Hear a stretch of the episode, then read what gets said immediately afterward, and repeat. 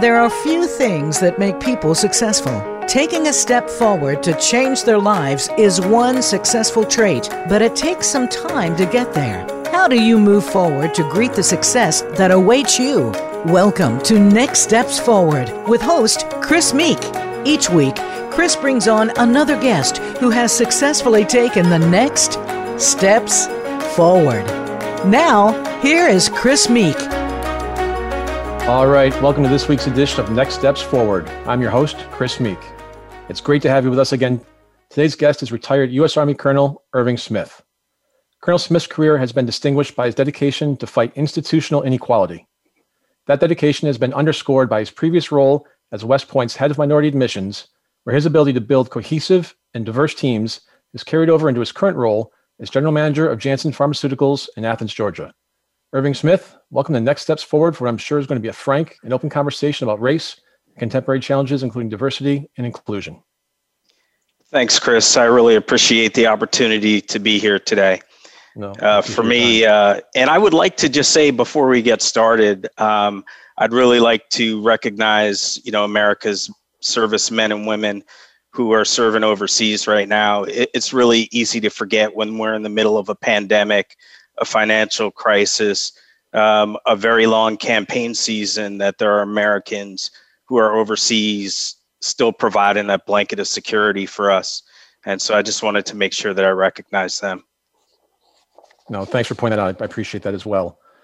Sometime along the way during this hour, we're also going to ask you to share your perspective on making the transition from military to civilian life, the power of mentorships, relationship, and team building, and the value of continuous improvement and strategic planning for organizations and individuals. But first, I'd like to share a bit more of your background. You graduated from the United States Military Academy in 1987 and served our country for 27 years, including a tour of duty in Afghanistan. Irving Smith served as an infantry officer, attained the rank of colonel during his time in the Army, and his responsibilities included battalion executive officer, which is no small task, considering that the average Army battalion includes 1,100 soldiers. At Janssen Pharmaceuticals, he is responsible for pro- providing leadership and direction for manufacturing resources and activities. He is also a member of the University of Georgia Supply Chain Advisory Board and the Georgia Association of Manufacturers. Colonel Smith has written numerous articles and appeared on national news broadcasts to speak about the history of desegregation in the military and how he maintained his composure and displayed strength in the face of adversity as one of only a few black men in his regiment during his time in service. He is recognized as an expert on the historical injustice and inequality in military institutions and where our military branches appear to be headed with respect to those issues. Inequality, discrimination, and outright racism in American culture and history have been no secret. I think fewer people have a sense of how those issues have played out in the history of our armed forces. Irving, would you share with us the history of segregation and integration in the military branches and maybe the highs and lows throughout the history? Yeah, absolutely, Chris. I mean, America really has a storied history with African Americans, and I would say historically disenfranchised groups uh, throughout its history. And you know, from you know, from my perspective, you know, Amer- African Americans, uh, women, um, gays, uh, and uh, lesbians have served in our military since its inception. You know, as you know, uh, Crispus Attucks uh, was a part of the Revolutionary War. You know, in the War of 1812, um, we didn't have uh, hardly any African Americans serving. In fact, uh, none served in the Army, but uh, several did serve uh, in the Navy. And ended up jumping ship over uh, you know, during the Civil War, which was the next major war, uh, several African Americans did serve on the Union side. It depends on which resource that you go to, but most would suggest that it's somewhere between 180,000 and 190,000 served uh, on the Union side in the Civil War. Um, and uh, probably about 7,000 or so of those were officers. You know, additionally, uh, African Americans did serve uh, uh, for the Confederates as well. Um, although none really served in combat units, many of them were day laborers, grave diggers, uh, menial tasks that had to be done to keep that army supplied and moving. So even on the Confederate side, you did see some African American service. You know, in the war of, uh, you know, right after that, you know, the next uh, piece was was really peacetime service, and um, the uh, U.S. created a law where Buffalo soldiers uh, could serve as the first peacetime uh, all African American uh, unit uh, in America at that time. And then I think in World War One, uh, what you saw is that the armed forces were still entirely segregated. Um, and there were some all black uh, units, the 92nd and 93rd Infantry uh, really are the ones uh, that come to mind for me. And then um, there were also some other units so that people don't talk about uh, as much. Uh, for instance, you know, the 65th Infantry Division out of Puerto Rico, uh, which ended up serving later on uh, during World War II, along with several other African American units. Many movies have been made about that uh, World War II experience. Um, probably the most famous one is the Tuskegee uh, Airmen movie. Um, and it really wasn't until 1948 when the Army uh, and armed forces writ large uh, became desegregated. You know, unfortunately, um, even though sometimes things happen de jure, meaning in law, de facto in real life, they don't actually follow suit quite as quickly. So even though the armed forces was officially desegregated by Harry Truman's Executive Order 9981, um, it took a little while for that to really catch hold. And if you think about it, it makes sense, right? The US was still in the throes and the thick uh, of Jim Crow uh, that was going on. Uh, and as you know, the wars after that in Vietnam, um, and, and, by the way, I should go back and say that during World War II, uh, uh, blacks were actually drafted, and about 290,000 actually uh, signed up for the draft and ultimately, you know, 350,000 or so ended up serving, you know, in that Western theater. So a good number uh, of uh, African Americans serving in World War II uh, as well.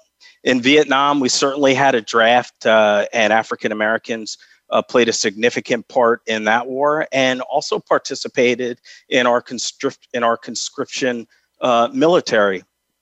And, um, you know, like it or not, I think that there was a lot of controversy around that, right? Uh, African Americans uh, in their in America uh, were not being treated as citizens, yet they were fighting for the rights that other for other people overseas.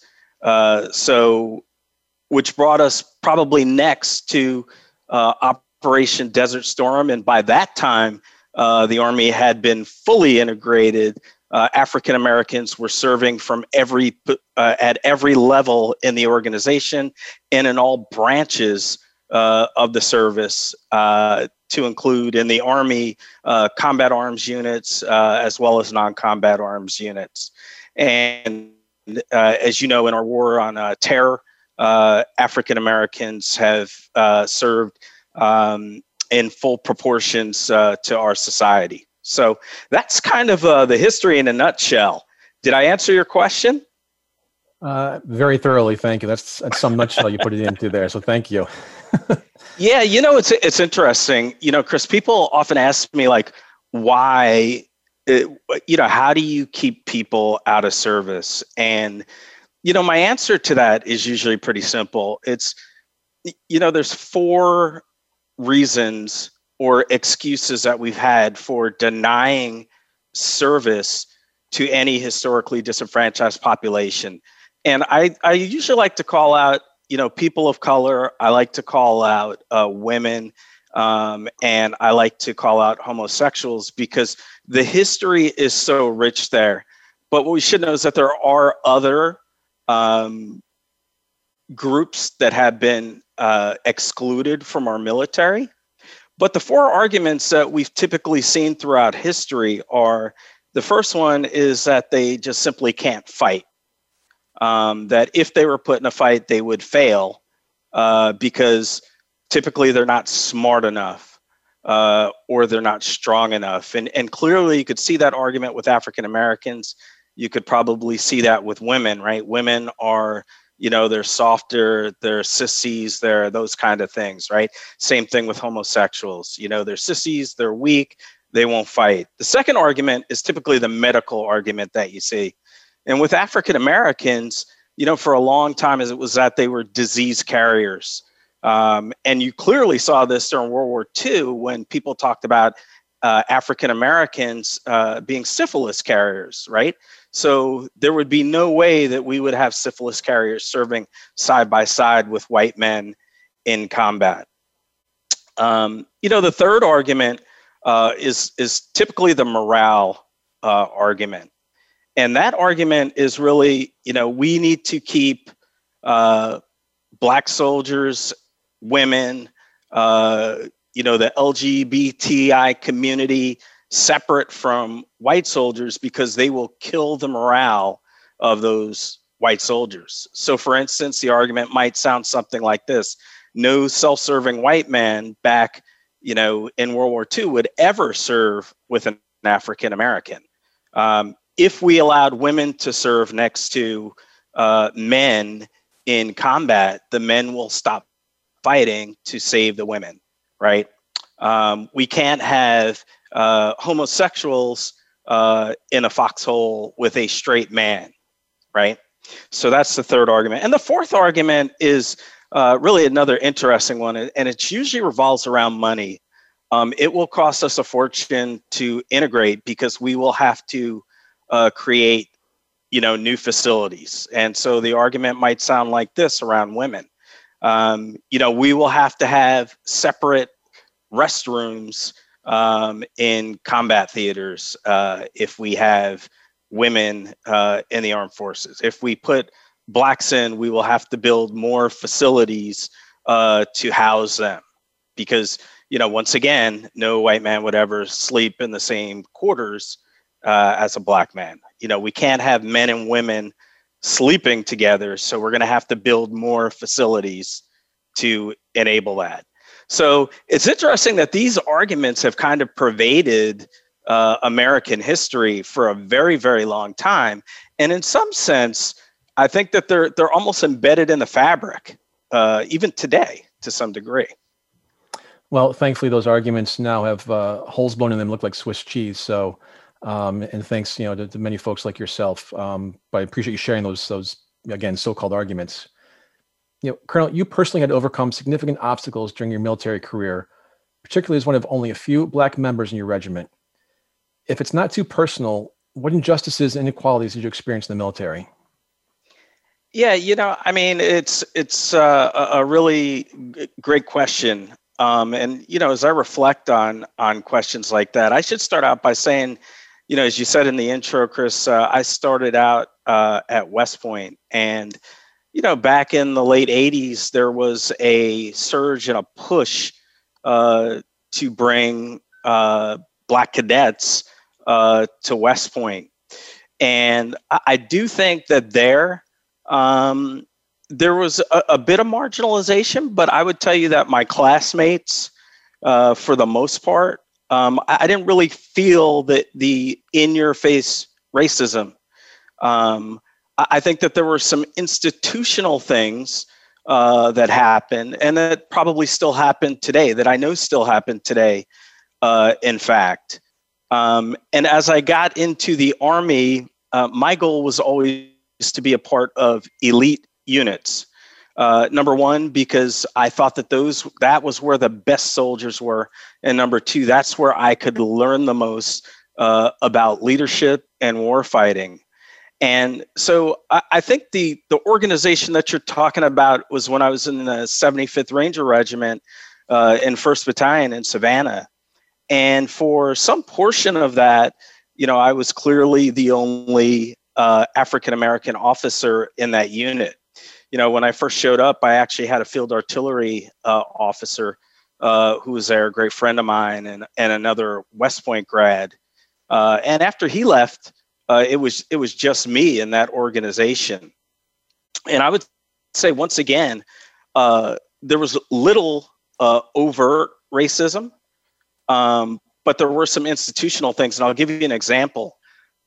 We went for training uh, in Scotland uh, one year, and I was part of the advanced party, uh, being a part of the logistics unit, uh, the S4 unit. And we exited the aircraft uh, because it was a airborne operation, and I hit the ground. and I clearly remember, you know, getting my my gear all set up and walking, and I ran into uh, one of the Brits uh, who happened to be there from uh, 2Para, and he looked at me, and his question was, "Might you only might you be the only black sheep in the woods?" And I didn't get it. I was like, "What are you talking about?"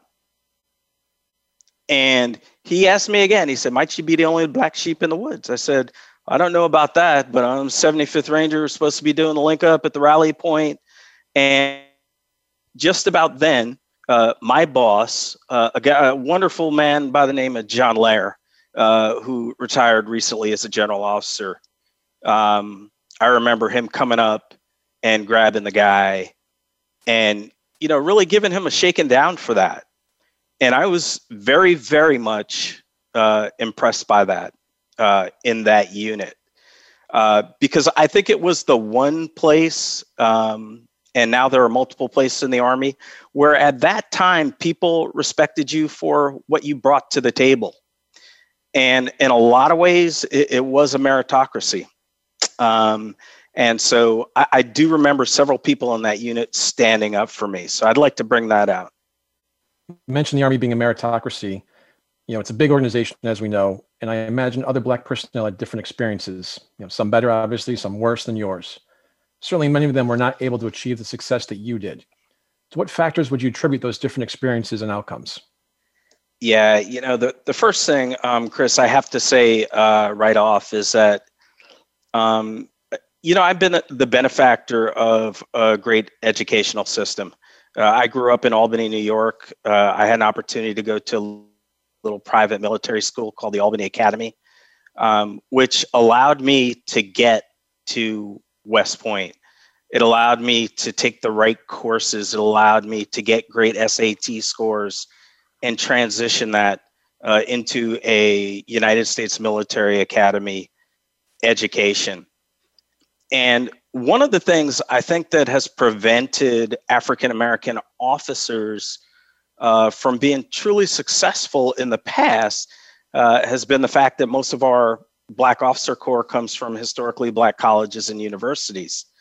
And at those historically Black colleges and universities, um, there are typically uh, African American leads um, in those uh, schools. Um, and that, in and of itself, uh, does not hurt those ROTC candidates. What does, however, is that, you know, folks who go to West Point are immersed 24 7 in Army culture. And so they learn the do's and don'ts. Um, they are exposed to people who don't necessarily look like them, may not listen to the same music as them, uh, may not even have the same type of dressing styles as them. But those West Point cadets learn that in order to survive, um, in order to uh, be looked at as an equal in those units, that you have to participate in those events. There's a certain style of dress. And sometimes those African Americans who are in historically Black colleges and universities just were not the benefactors of those things. I think many of them learned it on the job uh, when they got in the Army, which made them successful, or in the Navy, Air Force, uh, or Marine Corps. Um, they learn those things over time, but, but you know, West Point folks had those benefits right up front. I think that the second thing that that really helped me uh, was just a vast network. Um, one of the things that I pride myself both on uh, during my military career as well as now in my civilian career is having the ability to build a support structure uh, and to build a network uh, that can help you when you have challenges, uh, when you have problems, and sometimes even a network where there's someone in the room uh, when there are promotions or when there are things that are good things for your career uh, that can help you out. And so my network, which the foundation of which was at West Point, but also spread to other elite units like the 101st, the 82nd, um, and the Ranger Regiment. And the people that were leading those organizations were typically the people who were not only leading the Army, but building a pipeline uh, of people that were going to lead uh, the Army after they left. So they're successors. And so I was privy to that. So that was the second thing that I think helped me. And I, I would say the third thing, uh, you know, Chris, that really helped me, um, I, I believe, was really in some ways not truly knowing what I was going to do uh, until very late in my career. You know, my goal after West Point, I had planned to get out after five years. And over time, uh, at about my fourth or fifth year of service, I was in the Ranger Regiment and I was running around the woods with the best soldiers in the world, getting to jump out of airplanes, going to exciting places. And I had to talk with my wife and I said, Hey, I said I was going to get out, but I, I really like this. Um, and she said, Hey, if you like it, why would we get out? Our quality of life is great. Let's keep an open mind. If you keep liking it, stay in. If you don't like it, then we'll get out. And I think that helped me truly love what I did because I didn't feel pressured to have to stay in. You applied a lot of what you experienced and learned about overcoming discrimination to ensuring the success of young Black military members who followed you. You did a lot of that in your role as head of minority missions at West Point. What did that position entail and what drew you to it? Yeah, Chris, another great question. Um, you know, this uh, that uh, was an interesting role. It was one that uh, initially I, I, didn't even want. Uh, you know, as I said, uh, I had been running around the woods, uh, jumping out of airplanes, um, you know, with the best soldiers in the world. And uh, I got a call from the USMA admissions office. And at the time, they said that they were looking for an African American officer to lead what was then essentially the diversity office or the minority admissions office. And I said, Why would I do that? I'm having a blast out here in the Army. And they offered me fully funded graduate school. And I have to tell you, you know, the family that I come from, uh, education was always the most important thing for us. You know, my father grew up in a very large family, um, and he had to enlist in order to get money to go to college.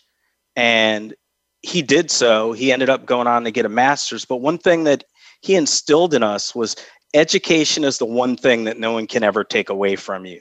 And you'll hear that a lot in the Black community. And, and to this day, I believe that's true.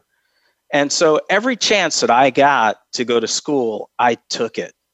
And so when offered an opportunity to go to Columbia Business School and get an MBA, and then come back to admissions, uh, I, I jumped on it.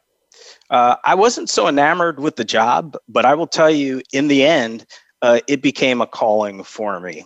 And why was it a calling? Uh, it was a calling because I got to travel around the country to talk about the benefits and opportunities of a West Point education and influence the lives of hundreds of Americans.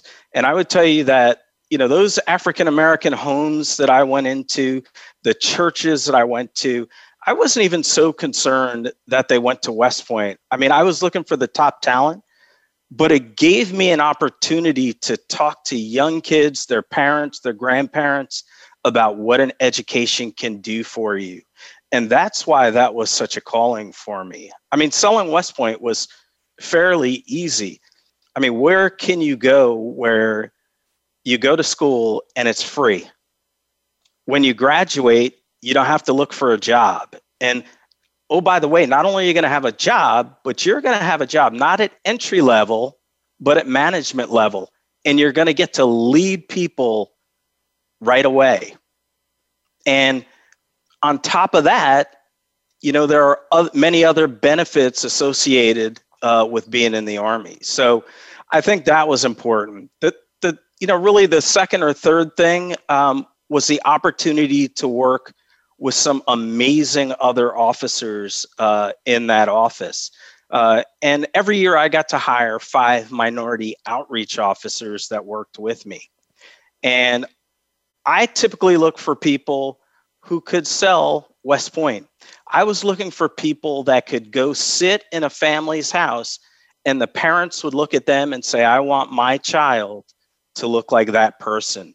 And some of those people today are doing the most amazing things. I think of guys like John Hampton and Wardell Sullivan and Jamie Irick and uh, uh, uh, James Ard- uh, Ardofio. So, you know, as you look at those people um, who are doing amazing things in America today, um, they had a tremendous influence on my life, and, and hopefully I influenced them in a positive way as well. You know, the final thing uh, about that role is I was the sounding board uh, for why we needed to have more African American officers uh, in our Army.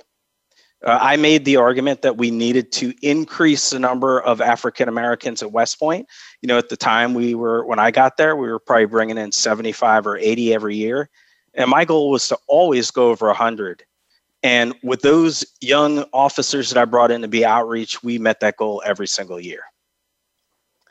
We've been talking to retired Army Colonel Irving Smith. He'll be right back after a short break. Become our friend on Facebook. Post your thoughts about our shows and network on our timeline. Visit facebook.com forward slash voice America.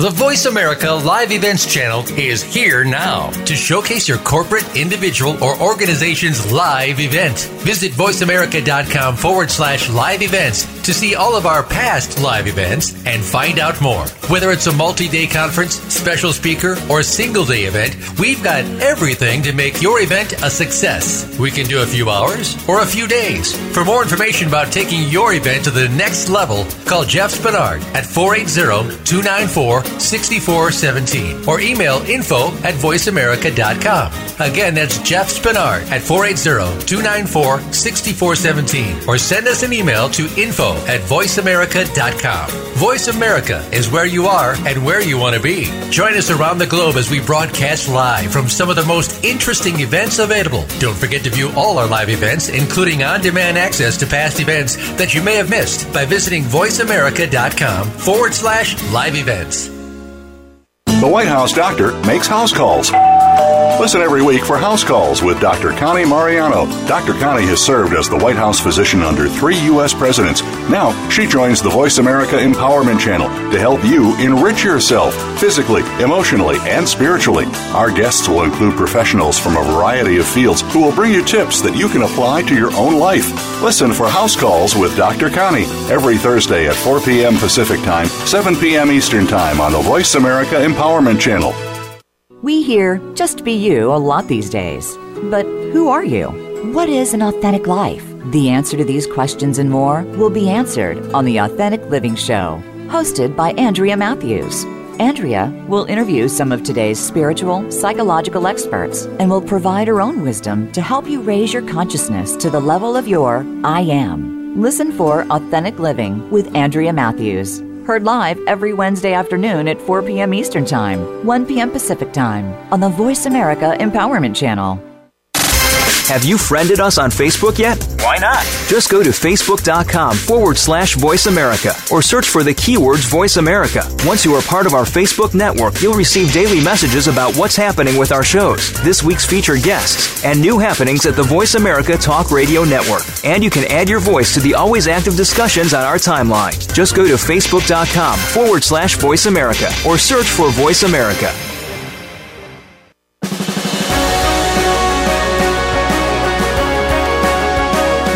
Listening to Next Steps Forward. To reach Chris Meek or his guest on the show today, please call in to 1 888 346 9141. That's 1 888 346 9141. Or send an email to Chris at nextstepsforward.com. Now, back to this week's show. All right, we are back with retired Army Colonel and current General Manager of Janssen Pharmaceuticals, Irving Smith.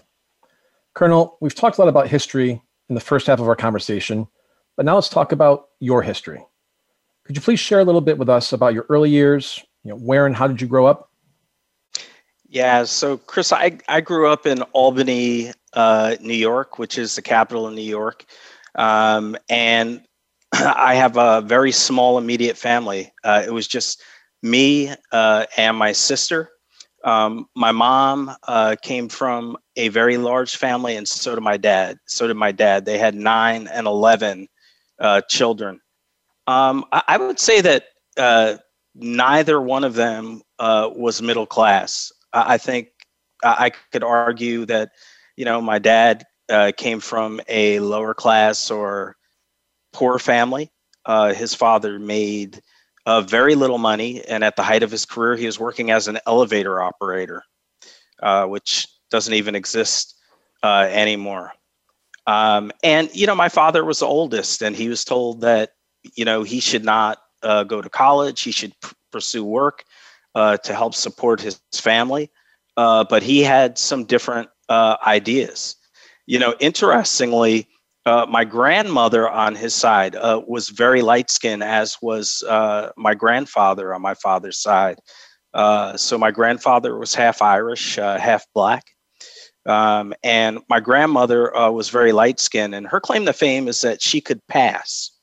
Um, so she ended up working as a nurse in a white hospital, which gave her some some extra income. Um, and on my mother's side, uh, you know, my grandmother, uh, I never uh, did meet. Uh, she died uh, before I was born. I did meet my great grandmother, though, uh, who died at the age of 104. And she was actually a slave. And so it was it was great to get to talk to her and I clearly remember going to her 104th birthday party, and she's a woman who smoked a corncob pipe and all those things, all the things that you shouldn't do. You know, eat the fatty bacons and smoke tobacco, and uh, you know, she lived a long life. And my grandfather, uh, her son, was actually a sharecropper in Mississippi, and uh, you know, he made his way north, and he was very industrious, uh, worked very hard, and ended up uh, owning a city block uh, in Albany, New York, of, of houses, uh, and which is downtown in a very uh, you know area that's being built up and gentrified now, and that property is probably worth a, a ton of money nowadays. So those are those are kind of my roots. Uh, I did get an opportunity in high school to go to uh, the Albany Academy, and the Albany Academy um, was just an amazing opportunity for me a very expensive private uh, school. Um, and, you know, my parents killed themselves to make sure that uh, I, I, could go there and to pay the tuition uh, and provide the uniforms and books uh, and all those things that I needed. And I, I translated that uh, into a college education, uh, as I said before, um, at West Point. I, I would also tell you that school, the Albany Academy, only has 30 children in it in my class I graduated with a class of 30 people. And this is how it's interesting how, how life works. Uh, I ended up um, my senior year waiting until October to apply for schools. And one day I had a good friend of mine, his name is John Tyree, whose father was an Army officer, a retired colonel, who said, Hey, John and I are going to West Point uh, to look at the school. Would you like to go? And I said, Absolutely not there's no way I want to go there. I don't know what it is, but I know it's I don't want to do that. And my mother happened to be there and she said, "Oh yeah, he wants to go. He he will be there at the appointed time." Uh, because I hadn't applied anywhere. And I went I went on a visit. Uh, I stayed with a, a, gentleman who had graduated from my high school the year before, and I fell in love with the place. Um, and uh, I came home. I told my mother I loved it. Uh, she asked me how much it cost to go there. And I said it was free. And she said, That's where you're going. Uh, you know, it's interesting though. My father, on the other hand, said no. You know, he had to go in the military to pay for his education. And so he said, I've saved my entire life, so you wouldn't have to do that. Uh, I, I, don't think it's a good idea. And ultimately, uh, my mother and I went out, and uh, I ended up going to West Point and graduating. I was commissioned as an infantry officer you know, and served in all ranks from second lieutenant to colonel. Uh, served in the 101st, the 82nd Airborne Division, the 2nd Armored Division, the 75th Ranger Regiment. Um, and, you know, look, my last uh, tour of duty um, was uh, as the Chief of Staff for a Combined Joint Special Operations Task Force, uh, which I'm very proud of, which uh, consisted of some of the most elite soldiers in the Army. Uh, we had a staff of about 1,800, which I got to lead, um, which is amazing. And then, you know, look, I, I would say that the second half of my career was really all about being a what I call a, a warrior scholar, and so I got to teach at West Point uh, for several years. Uh, I ran the sociology program. Um, I got a chance to run the leadership program uh, for a short period of time, and that was all wonderful. Um, and uh, those opportunities uh, to teach and serve at West Point also gave me increased opportunities for education once again. Um, just prior to going off to Afghanistan in 2012, I did get an opportunity to go to the uh, Army War College. And uh, because I had a PhD when I went there, I was also given the opportunity to teach at the Army War College. And to me, that was probably one of the most amazing experiences I've had to teach the next generation of leadership uh, to get an opportunity to sit in classes with them uh, and learn from them and share my experiences with them uh, as well was was very very powerful. Um, and then uh, you know I, I think when I came back from Afghanistan during my last tour, um, I had decided that it, it was probably time for me to think about what was next. Do you hang around? And hope to make it to 30 years of service as a colonel or potentially get picked up as a flag officer um, and continue to serve? Or do you leave the service at a certain time early enough to be able to have a second career? And I chose the latter. Let's stick with education for a minute there. You mentioned in the first half of our show about the old saying that someone can take a lot of things from you, but they can never take away your education. You just touched on it briefly here you hold five degrees two from the U.S. Military Academy, and one each from the U.S. Naval War College, U.S. Army War College, and Columbia Business School in fields varying from finance to sociology. So I guess obviously you believe in that old saying, but why has it been so important to you to continue to accomplish so much academically? You, you talked about, you know, training the next generation. Is that what drives you in, in that space, or are there other things out there? Yeah, I think it was a combination of things, Chris. Uh, the first thing is I always had my father in the back of my mind, like you said, you know, they can never take your education from you. Um, I, I know that, you know, education is the key to critical thinking. And I always thought that it would help me in my Army career as well.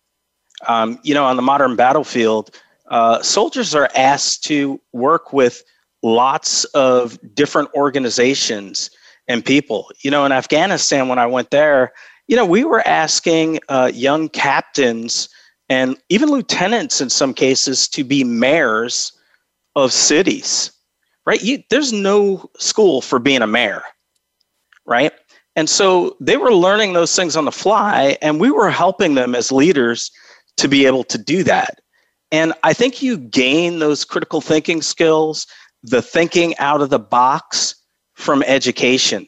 So I, I think in all of those opportunities to include business school to include you know my phd in sociology those are not necessarily opportunities to learn a bunch of things that i could throw at people but more so to think about how to ask the right questions how to get out of the box right so not necessarily what to think um, but how to think Let's talk about relationship and team building. How important have each of these abilities been to your career? And how do we go about building effective one on one relationships and teams to mesh and accomplish bigger and better things? Yeah, yeah another great question. You know, for me, um, building relationships has has been a big part of my life. Even today, you know, I try to meet one new person every day, um, someone that I can expand my network with. Um, early on in my career, as I've alluded to earlier, I think my West Point network was what I really cling to. Um, however, I think those educational experiences and, and being able to meet others uh, has has truly helped. And let me give you an example of that. Uh, you know, when I was in the University of Maryland working on my PhD, my PhD advisor was a gentleman by the name of uh, Dr. David Segal, and who, just a brilliant uh, sociologist. And I was working on a paper uh, on the Romanian army. And, you know, at the time, Dr. Segal said, Hey, you know what? You've done a lot of work on this. You might be the authority in the US on the Romanian army. And I'm thinking to myself, There's no way. If I'm the authority, we have problems. But what he did was, he, because we were in the DC area, he introduced me um, to the ambassador uh, for Romania. And, you know, we had a really nice conversation about the Romanian army. And he, you know, he assured me, he said, Hey, you are probably one of the authorities on the Romanian army. And so getting the opportunity to meet people who then introduce you to someone else who can who can potentially help you down the road or help you think about problems is is truly impactful. And so I think this is one of the things that you know, if I were a young uh, army officer, or even now in my corporate role, I tell people that your network is something that you have to build and continue to work on. Uh, it's not something that you build and you let go because it will die. It's like an organism and it takes time and you have to nurture it. So even now, I reach out, you know, every day to someone that I haven't spoken to uh, in a while. Um, and I also think this is where I've gotten a lot of my mentors from. And I, I know that we've we've talked a little bit about mentorship in the past, but you know, to me, uh, I've had several mentors. Uh, probably the most influential uh, is a uh, Colonel Robert Johnson, who actually now I'm pretty close to. He lives in Atlanta. Uh, and you know, we watched a football game a couple of weeks ago, and it was great to sit around and talk to him, not only about profession, uh, but about life. Um, I've had other people that I've talked about, uh, people like John Lair from the Ranger Regiment, uh, who, you know, I talked about that incident in Scotland, um, but, you know, he was the guy who showed me other things. And I'll, and I'll give you an example. Uh, you know, I had been in the Ranger Regiment uh, for a couple of years. We had a new battalion commander. Um, and I thought that I had done a pretty good job at what I was doing. And so did John Lair. But I got a rating uh, that was not what we call a top block uh, in the Army. And, you know, John Lair uh, went to that battalion commander uh, with some of his peers and fought for me. And, you know, that was a pivotal moment in my career because that battalion commander changed that rating. But I learned that if you're going to lead people, you have to have courage. And John Lair put his own career on the line to make sure that I was successful. Um, and so, you know, building your network, having mentors, getting those relationships is amazing. Um, and even as a senior officer, I, I, had an opportunity to go out and do a sabbatical and uh, I took the opportunity to work on talent management, talent development, and talent acquisition for the Army. And uh, I worked for three companies essentially. I'd like to talk about two. Uh, one is Macy's, or I'm sorry, was uh, Comcast Cable, and the other one was MasterCard. And at Comcast uh, Cable, uh, I met a gentleman named Bill Strahan. And Bill is currently the head of their HR. But Bill was just an amazing person to sit down and talk to. And even today, uh, you know, just a few months ago, I sat down and I talked to him about things that are going on in my business now that he could help me with. So these relationships have followed me for years. Uh, the same thing with Ajay Banga. You know, I shoot him a note occasionally. I get a very quick response, um, and it, it, has truly, truly helped me um, be everything that I can be um, and be the best me that I can be, having those people to bounce ideas off of. That's a good Army uh, marketing slogan there. I appreciate you sliding that in. Good, good sales pitch. You know, people are beginning to recognize more and more that inclusion is essential to the success of organizations and creating richer personal lives. It's not always easy for people to figure out what to do or, or how about going to do it. What advice do you have for helping our audience appreciate the value of diversity and inclusion? And maybe more importantly, how do we make it happen? Yeah, this is a, another great question. Um, you know, diversity and inclusion is about really, first of all, about treating people like you would like to be treated. Um, I would say that a lot of people believe that we do diversity uh, because it's the right thing to do, and it is. But I think that there's more to it than that, Chris. I, I really think that there is a business case uh, for diversity.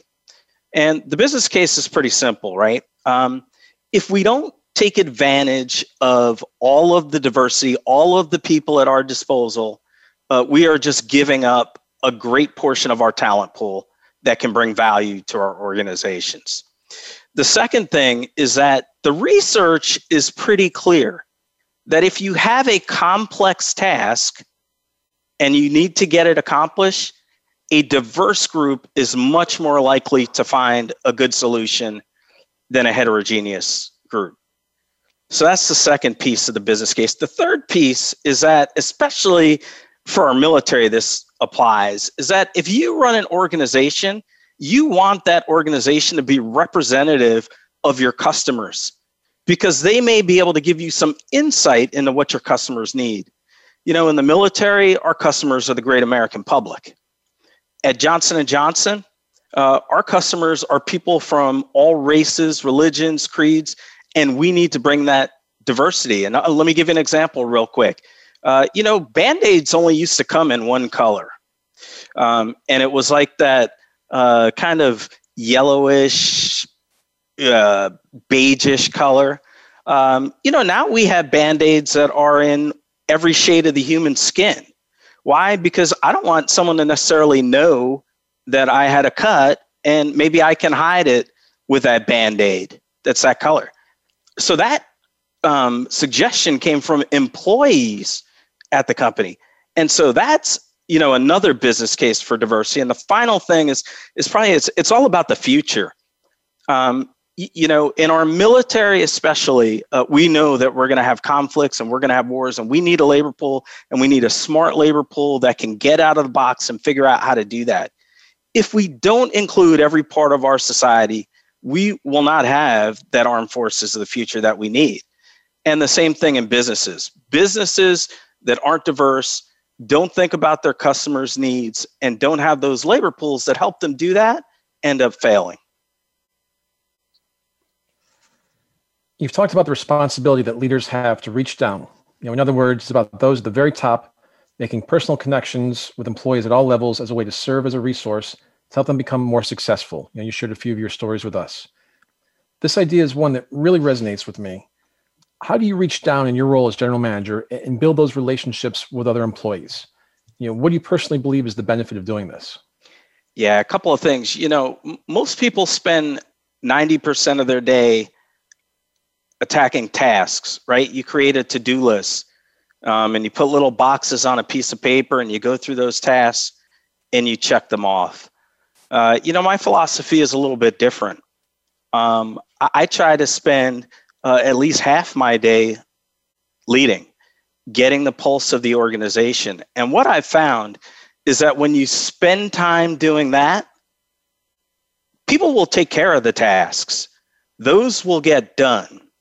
And so, you know, I believe in the old school leadership by walking around. Um, servant leadership is a big part of what I do. Understanding what the needs of my employees are, of the people that I work with, uh, and making sure that they're happy, healthy, and well taken care of. Because if you think about it, Chris, um, if you know that people care about you, you know that they're resourcing you, and you know that at the end of the day um, that you have a future there um, you are going to be more productive and take care of that company so for me that's a big part of it. And today that has been all magnified by covid. You know i go into the office pretty much every single day um, because we have people who are making pharmaceutical products uh, for the public. And in some respects, they are putting themselves at risk when they go in.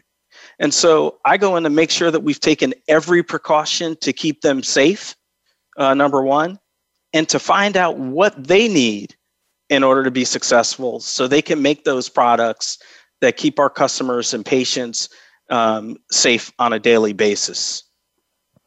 Now, you mentioned COVID 19, and of course, this wouldn't be 2020 without a COVID 19 question for you, unfortunately.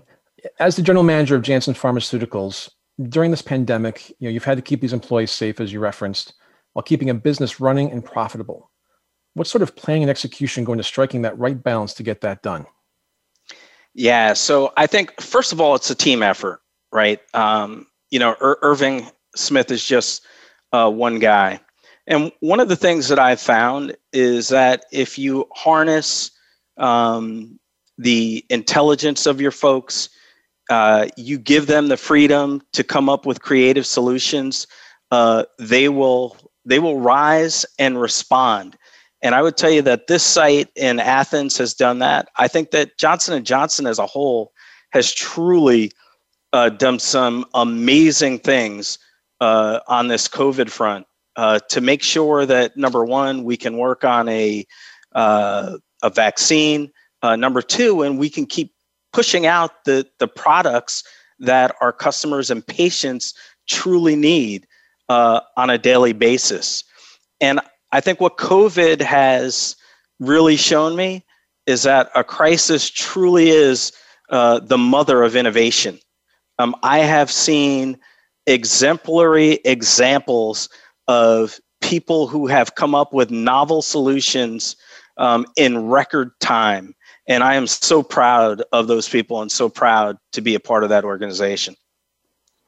We've got just a few minutes left here, Colonel. You've had and continue to have a fascinating, successful career. With five degrees under your belt, what's next for Irving Smith? Yeah, that's a that's a great question. Um, you know, I I've been thinking a lot uh, about legacy and what that means, and to me, you know, my, my legacy is all about people. Um, where are the people uh, that I've come into contact with and that I've influenced throughout my life? Uh, are they thriving? Are they doing good things for our nation, uh, for our world? Are they contributing to society in a meaningful way? Um, and have I helped them in those endeavors? And at the end of the day, uh, if I had three things that I would like to say that I was known for is number one is being a great father and husband. Um, the second thing would be uh, being a person who has been able to influence others by providing purpose, motivation, and direction, and helping them make the world a better place. And maybe the last thing, and I, I don't know if it's if it's least uh, or most important, but I, I would like for people to say, you know what, he was a nice guy who did good things. Those are three pretty good, pretty good things to go on to. Irving Smith, thank you so much for being with us today. And thank you for turning the next steps forward. I'm Chris Meek. Be sure to tell your friends and family that we'll be back next Tuesday, same time, same place, with another leader from the world of business, politics, sports, or entertainment. Until then, stay safe and keep taking your next steps forward.